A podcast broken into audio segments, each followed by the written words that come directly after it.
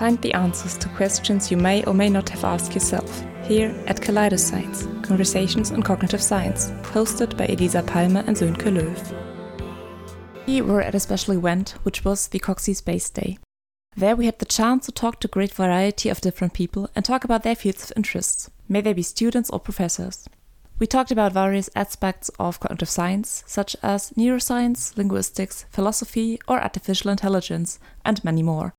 All the interviews were kept rather short, and another exception of our bonus episodes will be that not only Sönke and me are hosting, but also our two amazing producers, Alina and Sophie, and both will jump into this role of being an interviewer. So stay curious and tune in. Our guest right now is Dr. Annette Hohenberger. She is a or she's a lecturer in neuropsychology at the University of Osnabrück, and we are very pleased to have you here today. Yeah, thank you very much for having me. so, the structure of today's interviews are going to be a bit different to our normal structure. However, we still start with our introduction game um, and have one sentence we would like you to finish. Um, the sentence is As a kid, I always wanted to be a farmer. A farmer? yes. Did you grow up in an um, urban area or? Um, no, actually, I grew up in a middle-sized um, city, but we always went on vacation ah. uh, to uh, southern Bavaria, and there was always a farm where we went, and uh, I loved the work there. I loved the animals, and uh, that made obviously such a big impression on me that I wanted to be a farmer when I was little. But these are you still um, enjoying animals, or absolutely, yeah. I'm enjoying nature and um, all kinds of creatures, including humans, of course. that brings us to your field of interest. I've already indicated that you're in cognitive neuropsychology. Mm-hmm. Um, if we would ask you to explain your field of interest to a child, maybe age 10, 12, which would be the simple or most simple way to do so? Mm-hmm. So um, I have a diversity of interests. So um, um, I have to be a little bit selective now, but maybe uh, I could say I'm interested in how children develop mm-hmm. um, because it's about um, how their minds grow and how they change and it's very exciting to see how in the beginning um, they they can do uh, little things, although they are already very smart and they are much smarter than we think. And I'm particularly interested in how their language grows um, from first cries to really full fledged sentences and narratives and um, I'm interested in um, how they understand that um, other people are acting intentionally with a goal. So not only see that they are moving around, but uh, that they have a goal and uh, want to um, affect something in the world. These are just two um, parts, but maybe that's uh, enough for the beginning. Yeah. All right. Um, can you maybe um, say us when you first started having an interest in this topic? Mm-hmm. Um, because that's, I mean, that's something I think a lot of people have not really thought about, maybe, or maybe if they have a child, then they see how it develops. Mm-hmm. But um, is there something that sparked the interest for you? Um, yes, first it was intellectual curiosity because mm. uh, when I studied, I did not have children yet. They came a little bit later. So I do have two children and I also do have two grandchildren already whom I am observing how they speak and uh, how their language uh, develops. But in the beginning, it was really more an academic curiosity. So I started um, studying psychology actually at the Frankfurt uh, University. And, but I knew already from very early on that that was not my only interest uh, because I really, mm, I have a variety of interests. And after my pre-diploma, I um, took on a second major, which was linguistics. So uh, I was kind of interdisciplinary from um, my first um, study um, times onwards. And I could not have done otherwise because one topic would not have been sufficient uh, for me. So I I took on these two majors and then graduated uh, in both and did my PhD then in um, linguistics, actually about a topic of language development. Mm, just because I always feel like when it comes or when it starts with a scientific interest and then comes to more personal matters when you have own mm -hmm. children, for example, did do you think the way that, or the fact that you've had knowledge about the development on a theoretical basis had had an impact on how you also observed your children or now grandchildren? Yeah, absolutely. That's true. So when when I then had my children, which was actually in the time when I was doing my PhD, which is maybe not the best timing, but uh, anyway, I was intentive. Uh, uh, attentively observing how they spoke and i actually took many notes so, i don't have um, a real big corpus although i took some um, um, audio clips as well uh, but uh, i made a big um, so i had a language diary where i wrote down um, what they said and what was uh, noteworthy and um, I also have uh, in those times collected uh, speech errors of children because language production, how we, um, yeah, how we produce language, uh, that's also an, another interest of me between psychology and uh, linguistics. And um, speech errors are involuntary slips of the tongue uh, that you are doing. Yeah. So the most popular speech error in children is actually mommy daddy so they address mommy with daddy and daddy oh. with mommy. So they just exchange the words but there are many uh, others as well. And i was meticulously noting down the speech errors of both of my children in the beginning.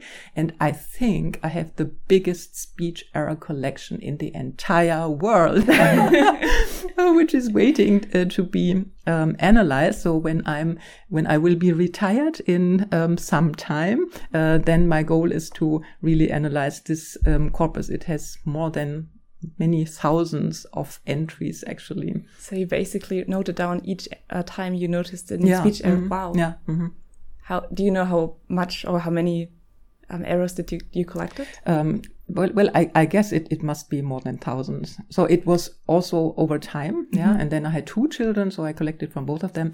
Um, so it's a big treasure on which I'm sitting, but at the moment it's inactive. But maybe at some point in time, I would like to come back to that big treasure. Yeah. Yeah, I think that's something that like no study that is done in a lab or anything similar can really reproduce. That's something that is very I guess specific mm-hmm. then to, to, to your case. I mean, yeah, mm-hmm. I think every parent could, in fact, uh, create such a library, but yeah, yeah, exactly. I guess nobody yeah. does. Yeah, and, and since I knew that this is valuable data, um, I really uh, took uh, the effort and time to write it uh, down. And of course, my children noticed it. it and uh, then I had situations where my daughter. Um, um, realized that she had made a slip yeah she was um, she was addressing a bird wrongly. She wanted to say Meise, which is titmouse, but she said um, colibri, which is hummingbird. Yeah. So, and then she noted it and said, um, um, I said wrongly, mommy must write down now. That's really cute. yeah. You already mentioned that you had a lot of different interests, academic interests, and I think that's very um, typical for the cognitive science student at our university. Um, is that maybe one reason why you ended up at this institute? Yeah, I guess so. Yeah. So the nice thing about cognitive science is that it's really an interdisciplinary field. So um, it's not just psychology and linguistics, which are my most um, overlapping uh, fields, but as you know, there is anthropology, there's philosophy, yeah. neuroscience, um, computer um, science um, as well. And um, th that's the area where I really feel like a fish in the water and that I would like to, that I enjoy um, exploring. Um, and I have done so over the course of my academic development as well. So I was working in uh, linguistics, but also in psychology. And so um, after my PhD, which I did in Frankfurt on uh, language acquisition in, in linguistics, um, I stayed on there and I worked in a project on sign language, also um, slips of the hand. So there mm. are um, production errors also in sign language. And although they look differently because they are committed with the hands, yeah, and also with the body, um, their linguistic structure is pretty um, similar to what we know from spoken um, speech um, errors. So I was on a project there, and then um, I went to Munich to the Max Planck Institute for Human Cognitive and Brain Sciences, and that was more um, cognitive um, uh, related work there, also on on children, how they develop an understanding of goal directed actions that we do things intentionally and um, after that um, project, um, I then went abroad. Um, I lived and worked for 12 years in Turkey, in Ankara, at Middle East Technical University, which has um, a very beautiful and not too big but very vibrant um, cognitive science uh, department in the informatics institute. So i was working there and that was my first position in cognitive um, science. And from there some five years ago i came to osnabrück and again um, it was my desire to stay in the field and um, that is what happened and i'm very glad to be here uh, like you've mentioned that you had quite a long history in cognitive psychology and mm -hmm. all the mm-hmm. fields. Are there recent findings that really struck you, or where you thought, "Wow, that's surprising to me," or mm -hmm. is a really hot topic at the moment?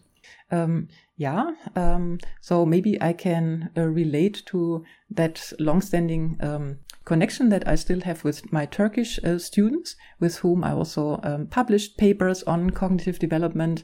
And um, there's this wonderful project that I had um, with my uh, doctoral student, who is now um, a postdoc um, already, uh, Gökhan Gönül um, from uh, Turkey. And uh, his dissertation was about uh, tool use and tool innovation in children. So how they use um, tools, may uh, that be a spoon for um, scooping up um, um some food, or may it be more intricate um, tools. And since children from very early on, um, less than one year of age, use tools already quite skillfully, um, everybody thought that it's easy for children also to innovate tools, to come up with a new tool if you pose a problem to them.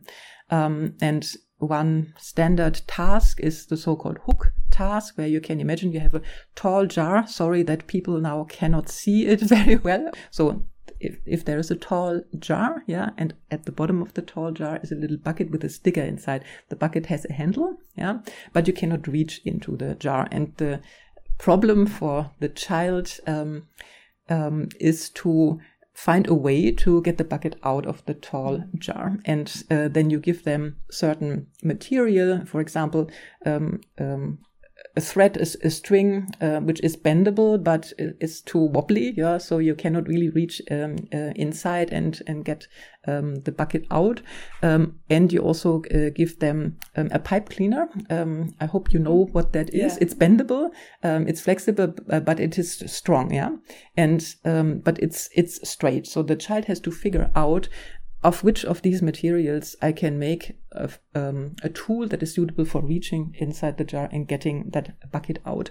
And of course, the um, the cognitive um, challenge is that they have to deform the pipe cleaner into a hook. Yeah, so they have to bend a hook and then with the hook reach mm-hmm. inside and grab the handle of the bucket, get it out, and get the sticker. Okay, and since this is something that we as adults can do very easily. And even some animals can do it. So mm-hmm. there are big brained birds like um, Caledonian crows or rooks um, that um, are known to be able, with their beak, to, to bend um, a wire into a hook and then um, do that task. Yeah. So the idea was that children should be able to invent such a tool, but it turned out they are not which is um, has been replicated many times. Um, and it takes them to be like six or seven years of age to mm-hmm. uh, have an understanding of how to impose their idea of a hook if they have if they have generated this idea onto this material and then um, operate uh, the hook on the problem. So um, and what we found out, or what what Gökhan mainly uh, found out, was uh, that actually um, children cannot do it very well spontaneously, but um, if you show them um, either the ready made hook um, or how to do it, they can learn from social learning.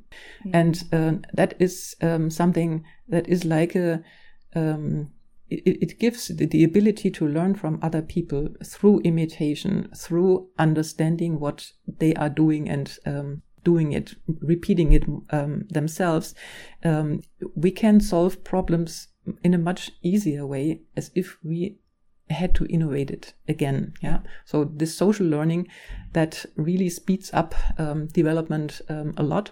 And that is something very typical of us humans because we are ultra social beings. Yeah. There is no other species that collaborates um, so much as we uh, do. And uh, therefore this social learning um, has such a big um, impact. And when I realized that, I was really um, struck um, by it. We had other findings as well. For example, that two children who collaborate together also find uh, the solution earlier, um, as if each of them works on their own. And that's a natural situation for yeah. humans um, anyway. So we are not um, solitary beings, yeah, but we are constantly um, working together with other people. And that is something that makes us smart. Yeah. Is there something that is missing in the children, or is there a word for it? Because I would first assume that maybe there's like creativity missing, but then again, probably um, children are always associated with a certain kind of creativity. Um, so is there is it just a lack of um, functional understanding, or is there? Do we know what mm-hmm, what mm-hmm. causes this? Yeah, uh, that's a very good question, and many many experiments have been done to figure out what is actually missing. Yeah, and um, they do have creativity, that's for sure. um, they they are smart as well. So if you give them the ready-made hook uh, or tool, any tool, um, then they would be able to do it. Um, it's more how to piece those pieces of knowledge together to get the whole action, which has several steps, yeah, Con- first conceived in your mind and then um, kind of projected on the material so that you can form it and shape it, change it um, to your needs. Yeah, it's more the combination of it. And and think of it. These problems are mostly um, ill-posed problems, so they don't. You see the, the end or you know what the end result should be to get that bucket out, but you have a kind of ill-defined um, pathway to it. Yeah. So it's not an algorithm. If you do this and then and so, so on, then you automatically get there. Yeah. You have to figure it out. And that is the challenge of innovation, which is challenging for, for everybody, but for children in particular, because they have to piece these, um, this knowledge um, together. And especially some bits of knowledge might even be missing, which are quite obvious to an um, adult human. Because yeah. for mm -hmm. me, it would be super obvious to use a hook to get mm -hmm. something out of mm -hmm. another object. But if I've never seen anyone doing it, I wouldn't yeah. know that people do that in that yeah, way. Yeah, exactly. So what Gökhan also uh, investigated and found out is that the children have an idea what kind of tool would be needed. So if if he when he let them gesture what kind of tool would be appropriate they would gesture something like like a hook. But mm-hmm. still having that representation which is something cognitive in their mind to impose it on that material and see okay i can i can use the affordance of that pipe cleaner to bend it um, that's not trivial yeah, yeah. And, and, they have to figure that out. And then um, they have the solution. Yeah. You've already mentioned your connections to Turkey. In general, is there any scientist or any person people might know you find really interesting and you would love to have a chat with, maybe drink a cup of tea and just mm -hmm. kind of learn what they are currently doing, seeing, mm -hmm. and discuss topics with mm -hmm. them? Mm-hmm. Um, there are certainly uh, lots of people with whom I would like to do that. Um, it, it is not particularly uh, from one country, um, I would say, but maybe um, I would like to um, have a cup of tea with uh, Nicholas um, Turk-Browne because um, he is that kind of person who really brings uh, areas together and shows that there are uh, that there is overlap between um, disciplines. And that's uh, for me the core of cognitive science. And when I read his papers, uh, I always get um, the the impression that that's exactly what we have to do. So he's a cognitive neuro um, and the paper that uh, inspired me a lot um, is entitled "Babies and Brains," where he showed that um, a methodology that we use a lot in um, in cognitive development, which is called habituation. I will explain it in a moment. And another uh, technique uh, that we use in neuroscience, which is repetition attenuation, which I always also will explain in a moment, that they are basically the same. But the literatures that cover habituation in children and repetition attenuation in the neuroscience never came together. So mm. people were kind mm-hmm. of doing uh, work in parallel, but they did not realize that they're they are actually the same. Only um, different people studied the same methodology for different purposes with different populations. And when I realized that, I thought, wow, um, this is a, a, prime case of really good um, uh, interdisciplinary um, um, collaboration. So let me briefly point out what habituation is. So often uh, we, we cannot ask very young children um, what they are thinking, yeah. So because they cannot speak yet. so how do we know uh, what they know? We know it um, from um, their behavior and in particular from their eye movement because they move their eyes to where something interesting is happening and in particular where something new is happening. Yeah. So a typical habituation paradigm um, is, for example, that you um, that you um, show them um, something, an, an object, for example, um, of a particular um, category, and um, you repeat this over and over again. So uh, they lose interest in it because it's always the mm-hmm. same. so then at some point they look away, and you can monitor their eye movements and can calculate how long they have looked at the object. So then next trial, you show the same object again. Child looks, is interested, but at some time again is not interested looks away. And then there is this decrease in attention towards uh, that object because they have encoded it now really and they know what it is about. And then comes so that they have habituated yeah they got used to that object. Um, and then there are two test trials. One is you show the same old object again or an object from the same category maybe or you show a new object or an object from a new category. And then um, you again monitor how long they attend to these objects. And um, if they have understood that, that the other object is really something new, that they make a, a, difference between them, they would look longer at that object again. That is called de- dishabituation. Yeah. Um, whereas they would look again shortly only at the repeated um, old object. Yeah. So this is a way in which we can tell without the child having to speak uh, that they understood there's a difference between these things and they clearly represent this difference in their mind. Okay, and that has been widely used um, in the infant literature. Now, in the neuroscientific paradigm, um, repetition attenuation is something similar. You present a person um, who is maybe in the scanner or who has an EEG cap on um, um, some object again, and then you uh, you see in the brain which areas are active. Yeah, and um, if you present it again and again, the activation in that area um, becomes less. It is like in habituation. Yeah, um, and when you then show a new um, thing, and then another area lights up, and um, that is then a sign that also in the brain different areas represent that object. It's called repetition attenuation because as you repeat the attention attenuates, gets less. Yes. Yeah? So the names are different, um, but the, the phenomenon is the same. Yeah.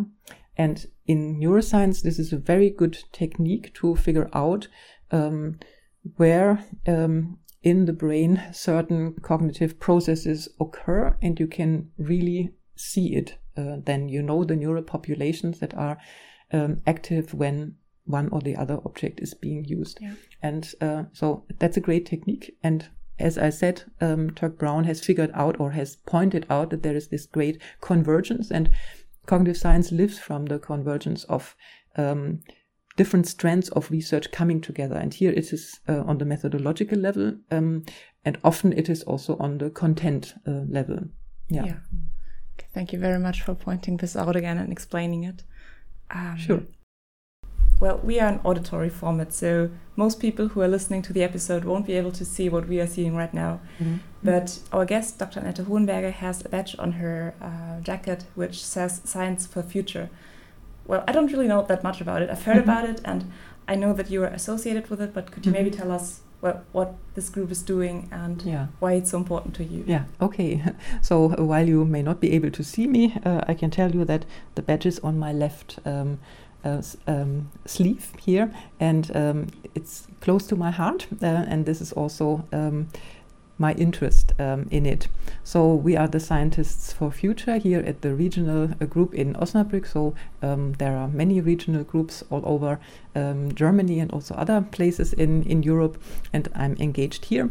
Um, so we scientists for future care about uh, the climate and um, biodiversity crisis and um, more generally the planetary uh, crisis in, in general.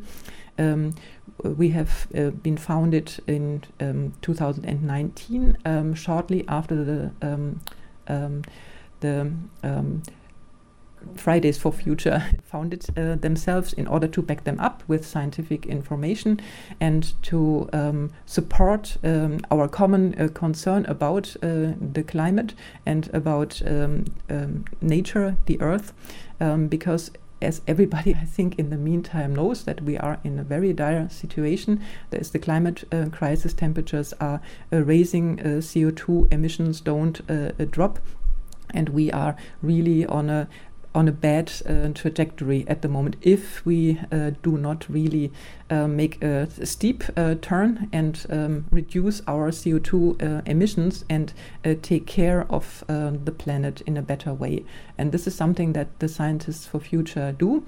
Um, so, very practically, here at the university, um, people who are interested can join us, and we are collaborating with uh, the University of Applied Sciences as well. So, uh, we are jointly uh, together, and we have a lecture um, series each uh, term. We organize um, uh, six to seven uh, lectures with um, um, experts on um, a variety of topics, so uh, political sciences, natural um, sciences, uh, psychology, um, health, and so on. And um, they give public lectures. It's not just for an academic um, audience, but it's for everybody. It's actually for the citizens of uh, Osnabrück and everybody who wants to join it. Um, it takes place in a in a big uh, lecture hall here at the university, and it's also being recorded, so one can um, watch those um, uh, lectures afterwards. And it's very well received by the people in Osnabrück. Um, that's one of our flagship projects, but we have other projects um, as well. So I'm, for example, also engaged in um, um, education for sustainability. We have now worked out um, a rough um, um, plan how we would like to instruct uh, teachers to instruct their students about uh, climate change um, because that's not um, um, sufficiently taught at the schools, but it's very uh, important. And of course, we're doing many other uh, things as well.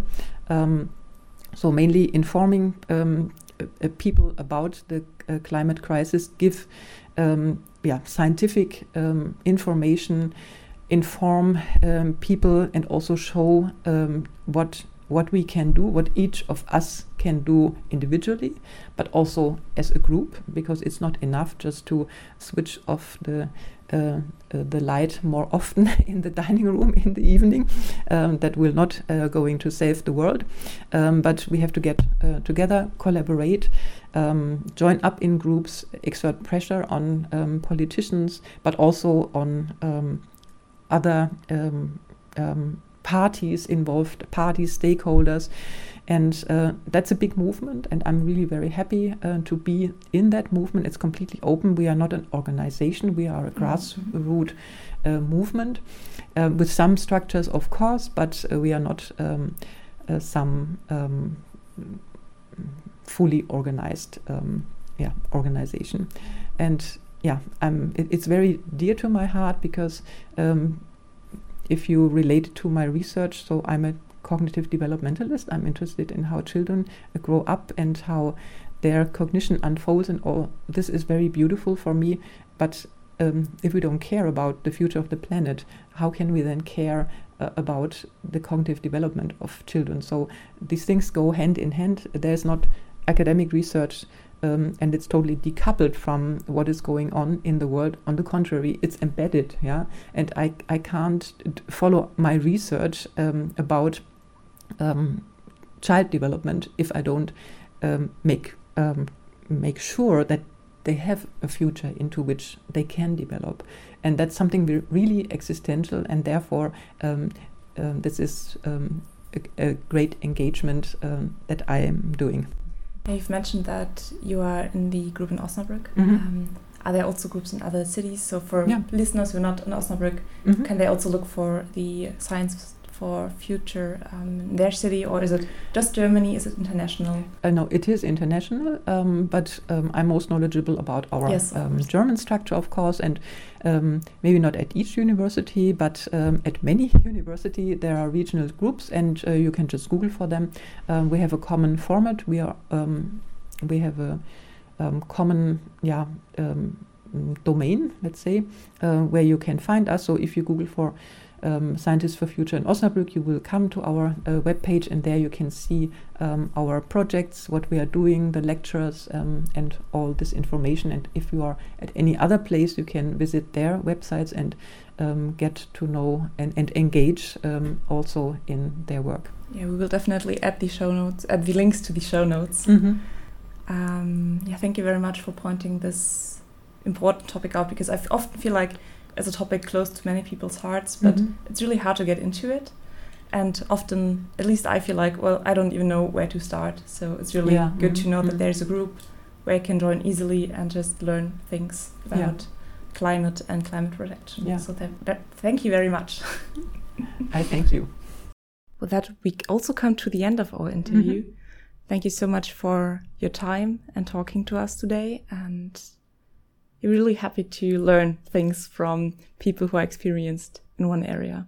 So thank you very much for being here. Yeah, I thank you for having me.